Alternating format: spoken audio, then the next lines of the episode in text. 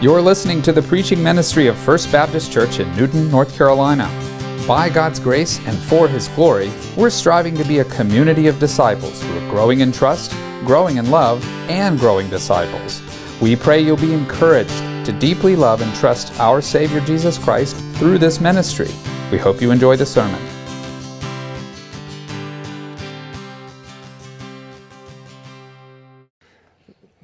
Lots of times I feel the need to come up with insightful ways to convince people who are studying the Bible, like we're doing together this morning, that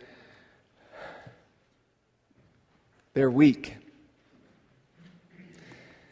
That our wisdom is small, that life is short, that judgment is real, and that we need the Lord.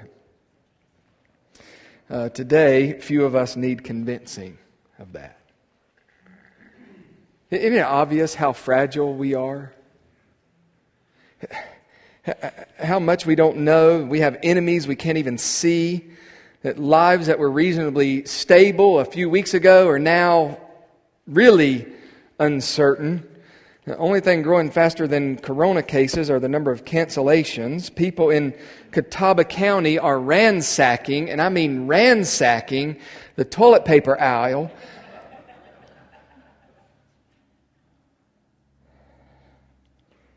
For now, some of us are freaking out. Others of us are saying, oh, it's just a bunch of media hype. It's just going to blow over like everything else. But every single one of us are trying to settle into some kind of new normal. It, it might blow over as quickly as it came home, But it might get worse. It might get a lot worse which means that we need to know in our souls the truth. The truth about God, about His character, about His promises and His plans. Right before His brutal arrest, and then His torture, and then His crucifixion, the Savior gathered His disciples together and here's what he said to them This is going to get bad. It's going to be worse than you can imagine. But then he made them a promise. It's a promise that he wants you and me to overhear and to believe. Jesus said, John 16, These things I have spoken to you, so that in me, in me you might have peace. In the world you have tribulation. But then he says, Take courage. I have overcome, literally, I have conquered the world.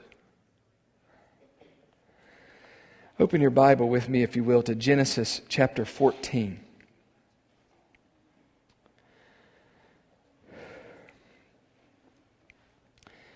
Genesis chapter 14. I think this is perfect timing. I didn't plan on this timing. This was in the schedule for a long time. But I am thankful that this is God's word to us on March 15th, 2020. And uh, I, I think this, of all days, is a day that we need to hear it.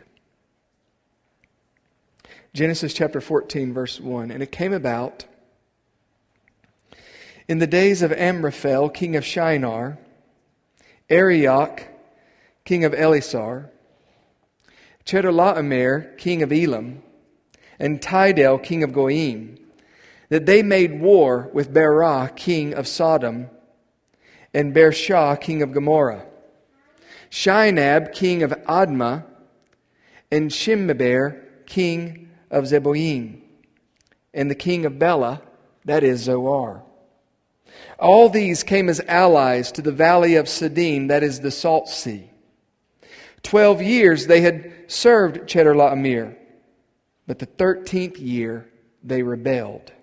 In the fourteenth year, Chedorlaomer and the kings who were with him came and defeated the Rephaim and Ashtaroth Karnaim and the Zuzim in Ham, and Emim in Shava Kirathaim, and the Horites in their Mount Seir as far as El Paran, that is, by the wilderness.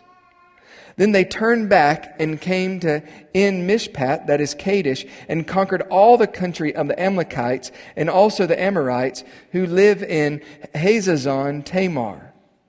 And the king of Sodom, and the king of Gomorrah, and the kings of Admah, and the king of Zeboim, and the king of Bela, that is Zoar, came out. And they arrayed for battle against them in the land of Siddim, excuse me, in the valley of Siddim against Chedorlaomer, king of Elam, and Tidal, king of Goyim, and Amraphel, king of Shinar, and Arioch, king of Elasar, four kings against five. Now the valley of Siddim was full of tar pits, and the kings of Sodom and Gomorrah fled, and they fell into them, but those who survived fled to the hill country. Then they took all the goods of Sodom and Gomorrah and all their food supply and departed. They also took Lot Abram's nephew, and his possessions and departed, for he was living in Sodom. Then a fugitive came and told Abram the Hebrew. Now he was living by the oaks of Mamre the Amorite, brother of Eshcol and brother of Aner, and these were allies with Abram. Let's pray. Father in heaven, your word says that faith faith that we want to see grow this morning, that that faith comes by hearing and hearing by the word of Christ.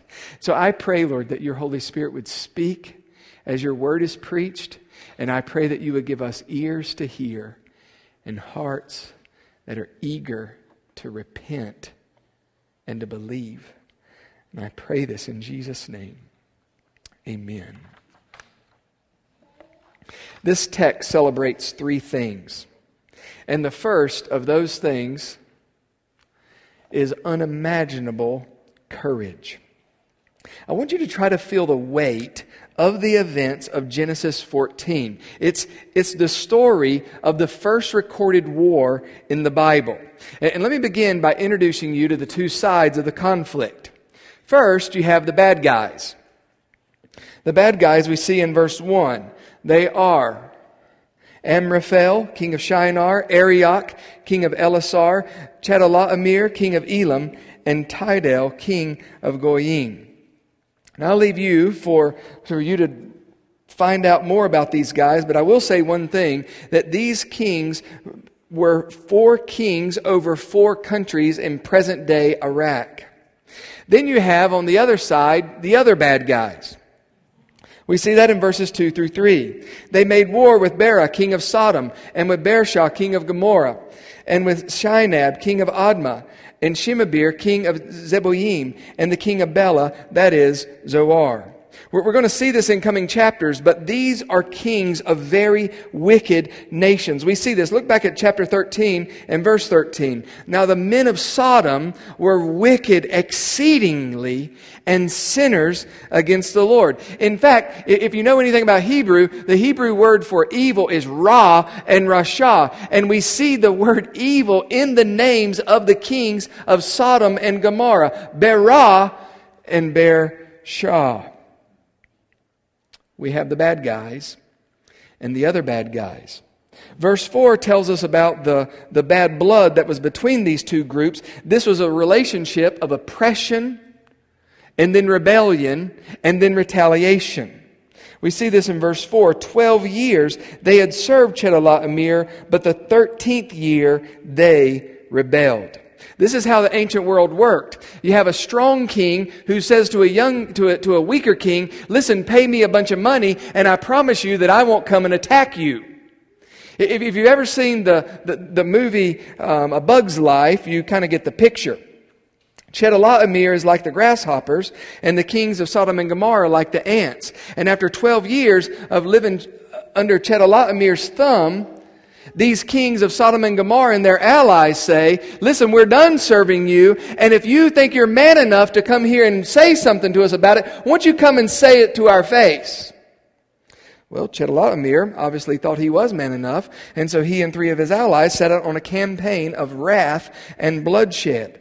Let me show you. This is, this is going to be hard for you to see, but let me try to just show you this a little bit. This is, a, this, is, this is the nation of Israel. So here's the Sea of Galilee. Here we have the Jordan River, and here we have the Dead Sea. So these guys are coming from way over here in Iraq. They march all the way down. They come down the eastern side of the Dead Sea, and I mean they are, they are destroying kingdom after kingdom all along the way. And then they come back up to meet in battle the kings that they came to discipline here with at Sodom and Gomorrah down at the bottom of the Dead Sea.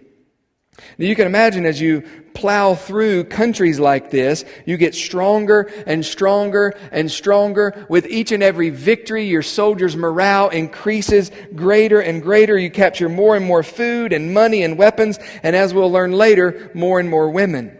And at the same time, your opponents get more and more intimidated. And so by the time we get to chapter, to chapter 14, verse 8, Chedorlaomer and his, his boys are feeling really good and ready to fight.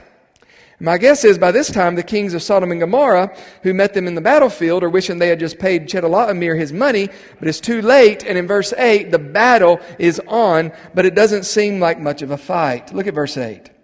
And the king of Sodom and Gomorrah, and the king of, excuse me, the king of Sodom, and the king of Gomorrah, and the king of Admah, and the king of Zeboim, and the king of Bela, that is Zoar, came out, and they arrayed for battle against them in the valley of Siddim. Against Chedorlaomer, the king of Elam, and Tidal, king of Goyim, and Amraphel, king of Shinar, and Arioch, king of Elis- Elasar, four kings against five. Now the valley of Siddim was full of tar pits, and the kings of Sodom and Gomorrah fled, and they fell into them, but those who survived fled into the hill country. Look at the results of the battle in verse 11.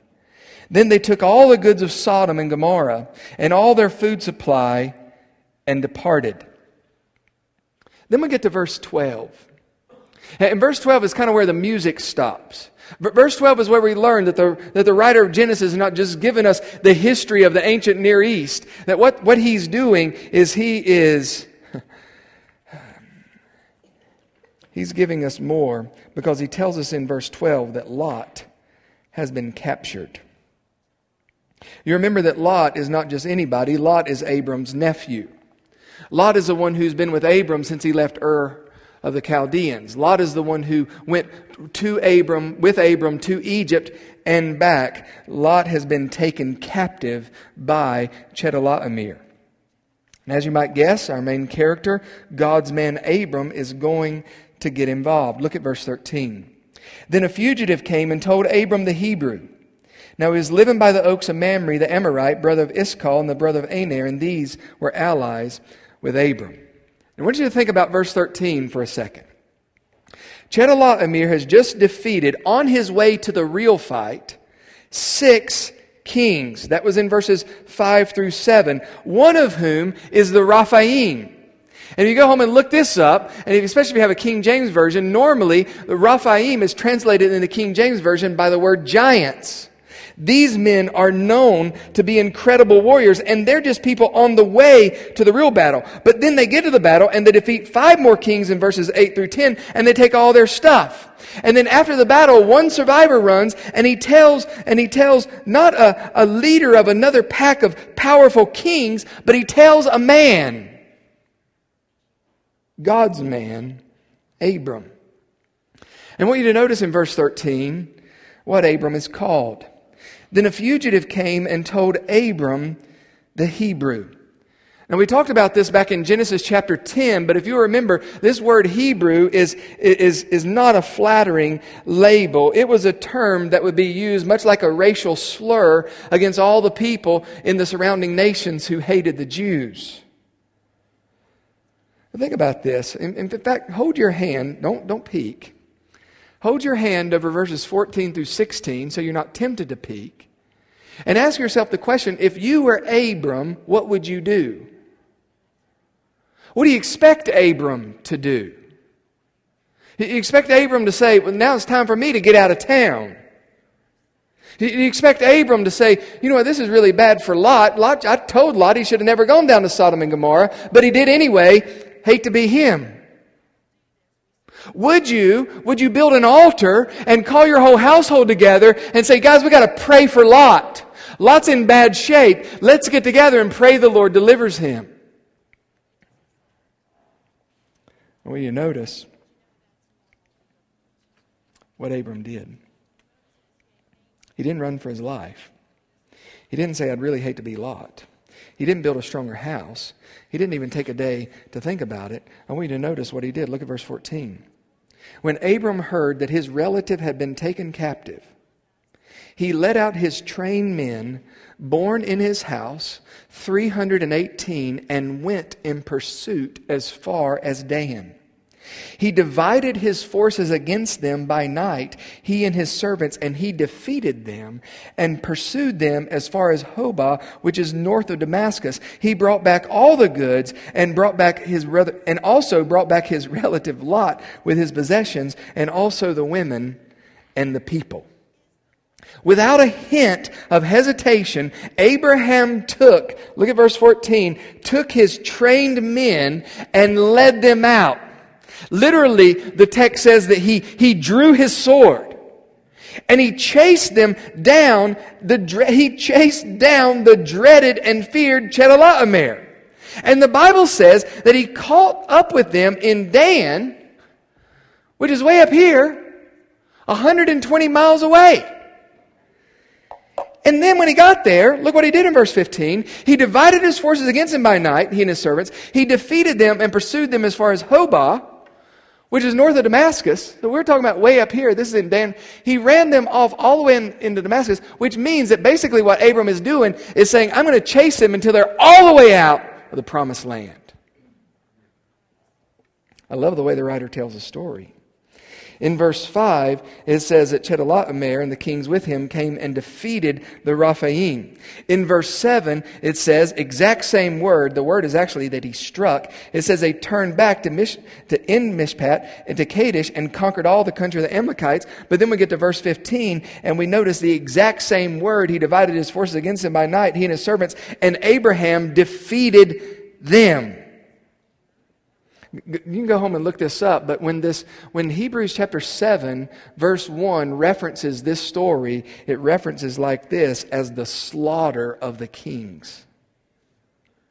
And then in verse 15, Abram chases them out of the promised land. He brings back what he came for, all the goods of Sodom and Lot and his stuff and the women. This is why I say this is the original 18. I don't know what you call that, but I think that courage sums it up pretty well.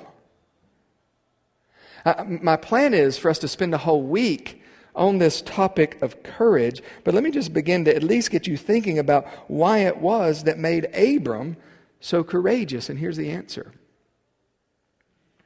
because Abram may have been just only one man, he's at least 75 years old. I tend to think of him as a shepherd. But Abram shows up to be a warrior. He's only one man, but he had personal promises from God. He had good promises of land that he had not yet received. He had good promises of children that had not yet been conceived. He had promises of blessing that had not yet been retrieved. And what did Abram do in response to the promises of God? Here's the answer. Believed. He believed the promises of God. God had told him in chapter 12, I will bless those who bless you, and the one who curses you, I will curse. And Abram staked his life on those promises. And that faith in his God ignited not mere talk, but courage. Courage in the depths of his soul, the courage to confront four kings who had just crushed all of his neighbors. Let me ask you a question. The situation today on the table is a coronavirus. This will pass, there will be another crisis that takes its place. But the question in every one of our lives is today and will remain are you going to trust the Lord?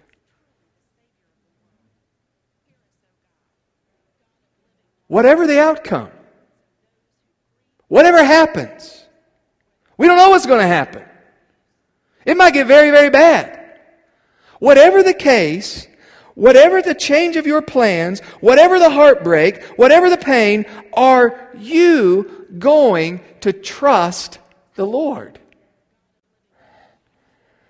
Are you going to trust the Savior who gathered his disciples together? Said, I'm telling you, it's going to get really, really bad. But in Luke chapter 12, verse 32, he says, Do not be afraid, little flock.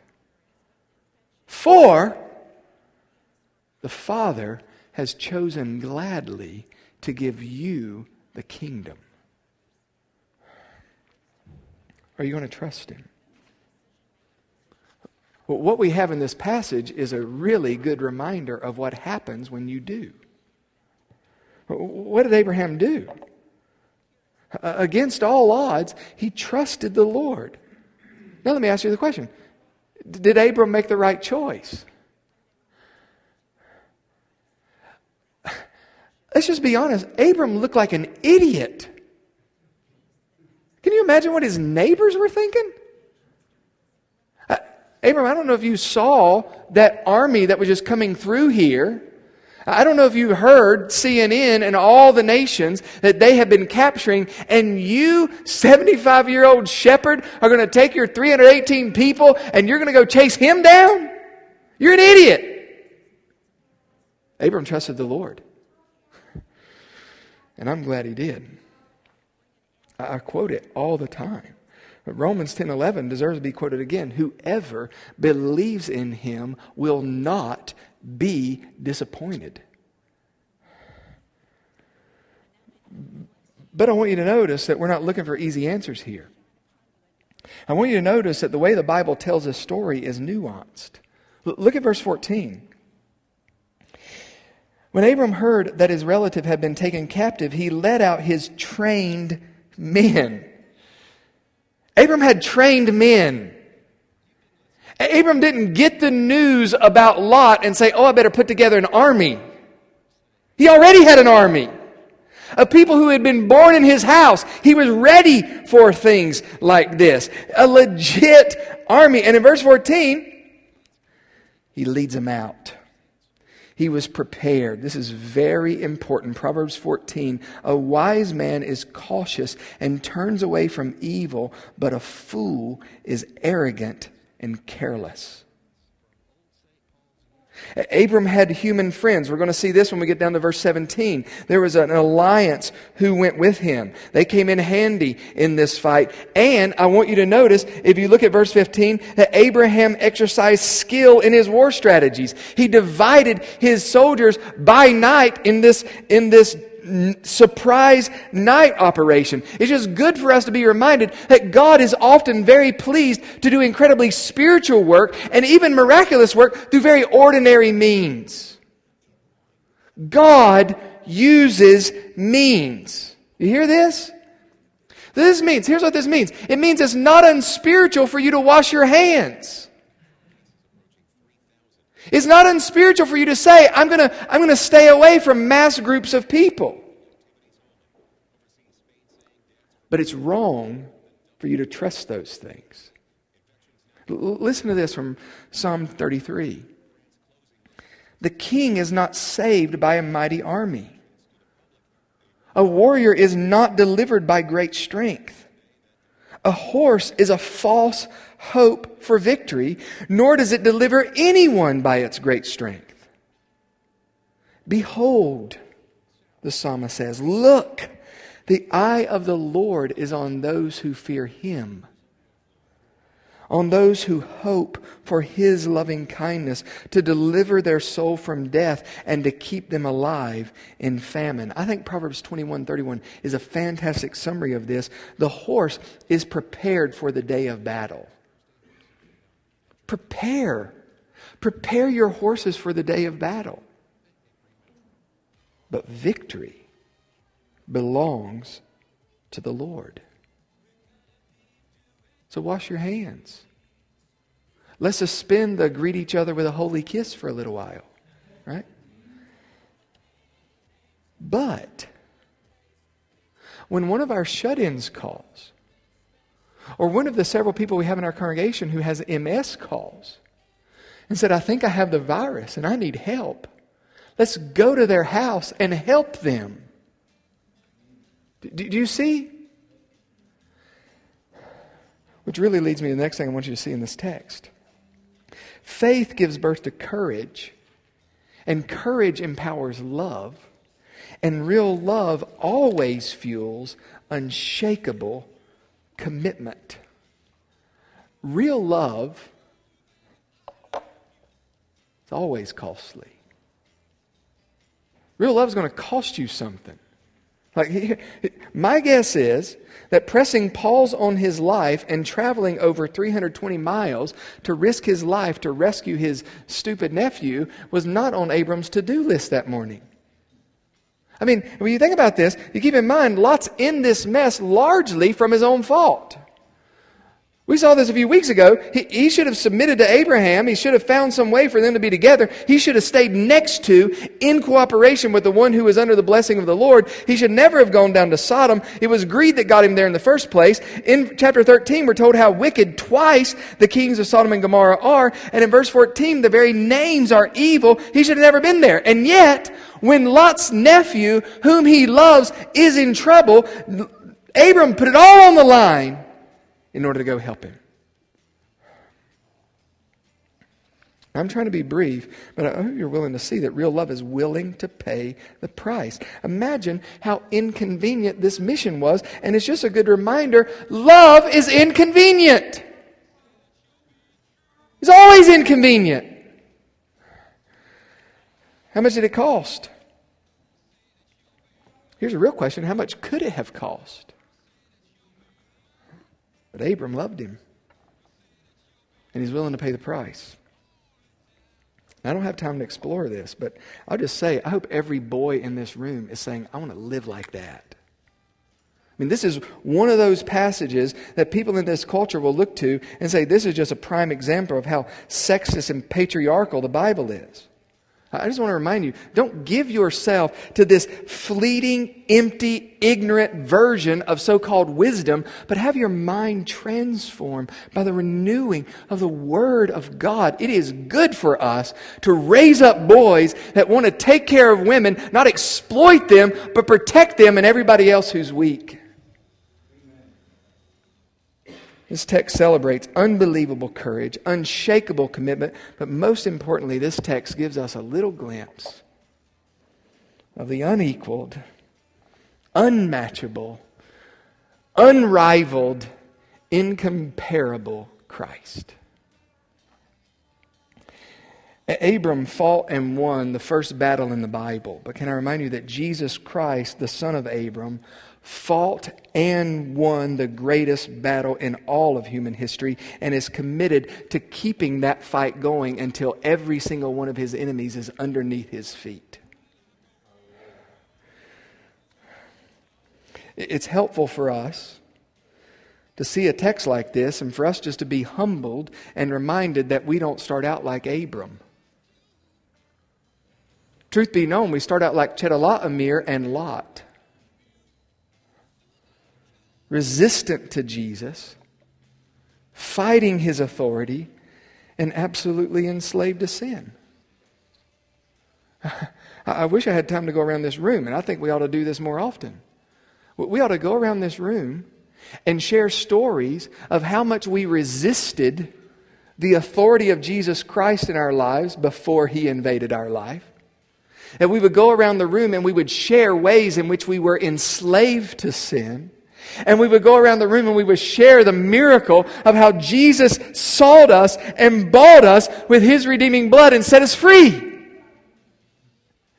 It's good for me to study this text because I'm remembering when I was 22 years old at a party absolutely wanting God to leave me alone, get out of my life, and let me live the way I wanted to live. I was at that party. I vividly remember exactly where I was sitting and how much I was celebrating, getting the Christian beside me who is always kind of staying away from things like this. Finally, I got to see him fall, and I got to celebrate it. Two weeks later, I'm on my face. saying, God, I am sorry. I don't know much about Jesus, but I remember that this verse from VBS that said, If I would believe in him, that I won't perish, but I have life forever. I vividly remember my sister is witness saying, I just want you to rule over me. Whatever you want, that's what I want. That's what it looked like to me and those who are watching in my life see this all unfold, but there is more to the story. That victory started long before when a very weak looking carpenter from Nazareth picked a fight with the prince of the power of the air who had taken his people captive. He looked weak in the garden, sweating drops of blood and begging the Father to choose another way but he marched toward a cross. That's what I call courage. He faced not only the forces of wickedness in the heavenly places, all the forces of wickedness in the heavenly places, but he faced the infinite wrath of God all by himself. Being punished, listen to me, this is the best news you will ever hear. Being punished with the punishment that I deserve and you deserve. That's what I call unshakable commitment.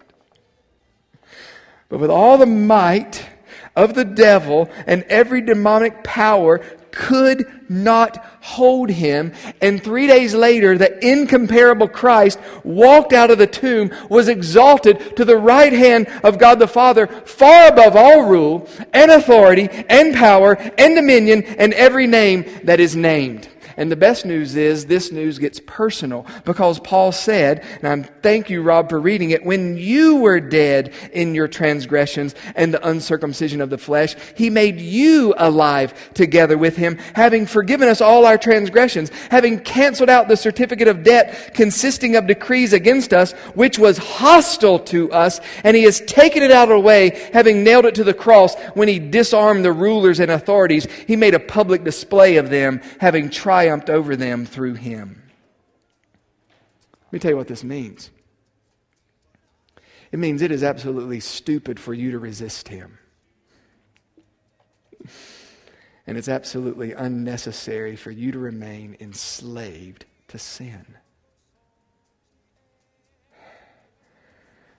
Aren't you sick? I am so sick of sin. I'm sick of it making me promise after promise after promise and failing every single time. I'm sick of sin. Would you want to be free? The old hymn writer is right. Would you be free from the burden of sin? There is power in the blood.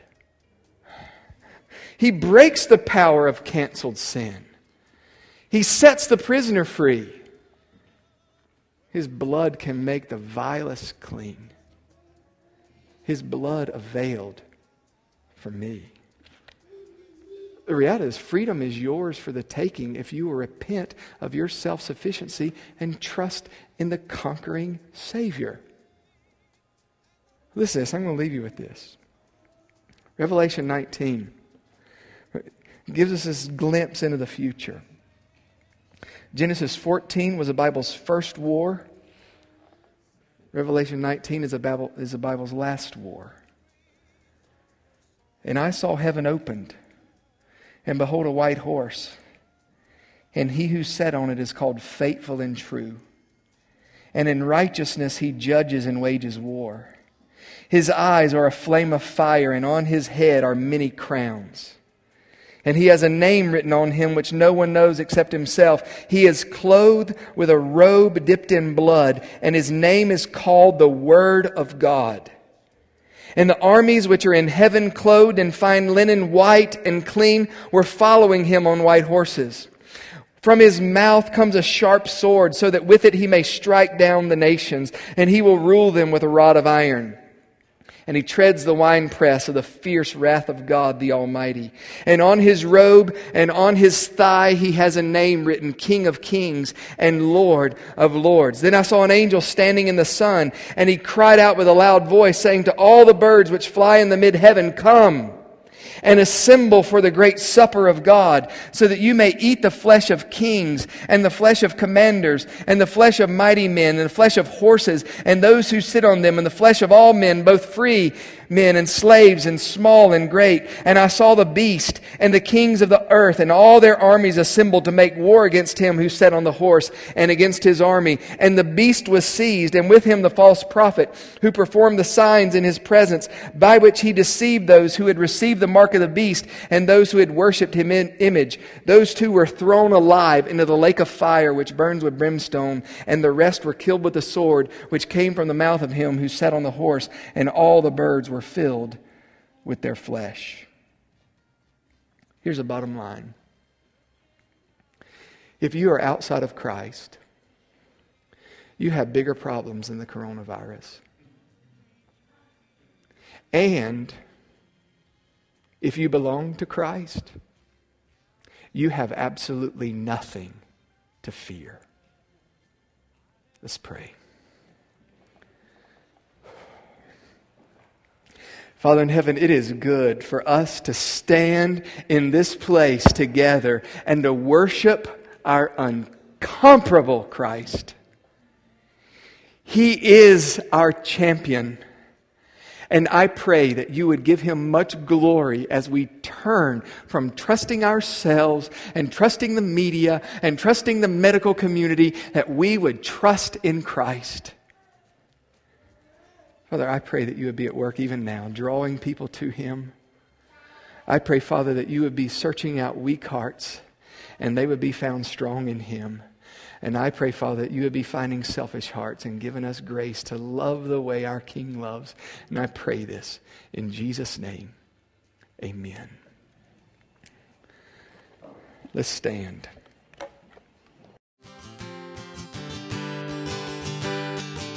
Thanks for tuning in to the First Baptist Newton podcast. If you want to learn more, check out our website at newtonfbc.org. We'll see you next time.